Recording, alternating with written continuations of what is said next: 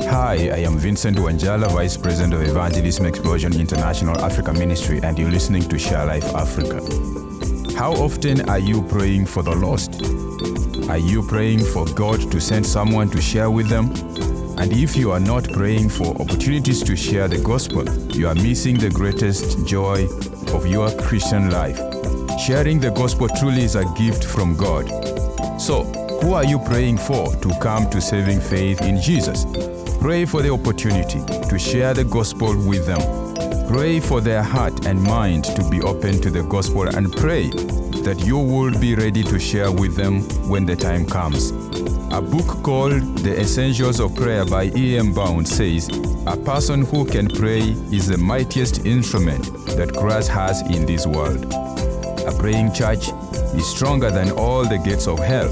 So, if you're wanting to break the gates of hell and bring someone to saving faith in Jesus, start with prayer. If you need help praying for the lost and sharing your faith with them, visit our website at sharelifeafrica.org.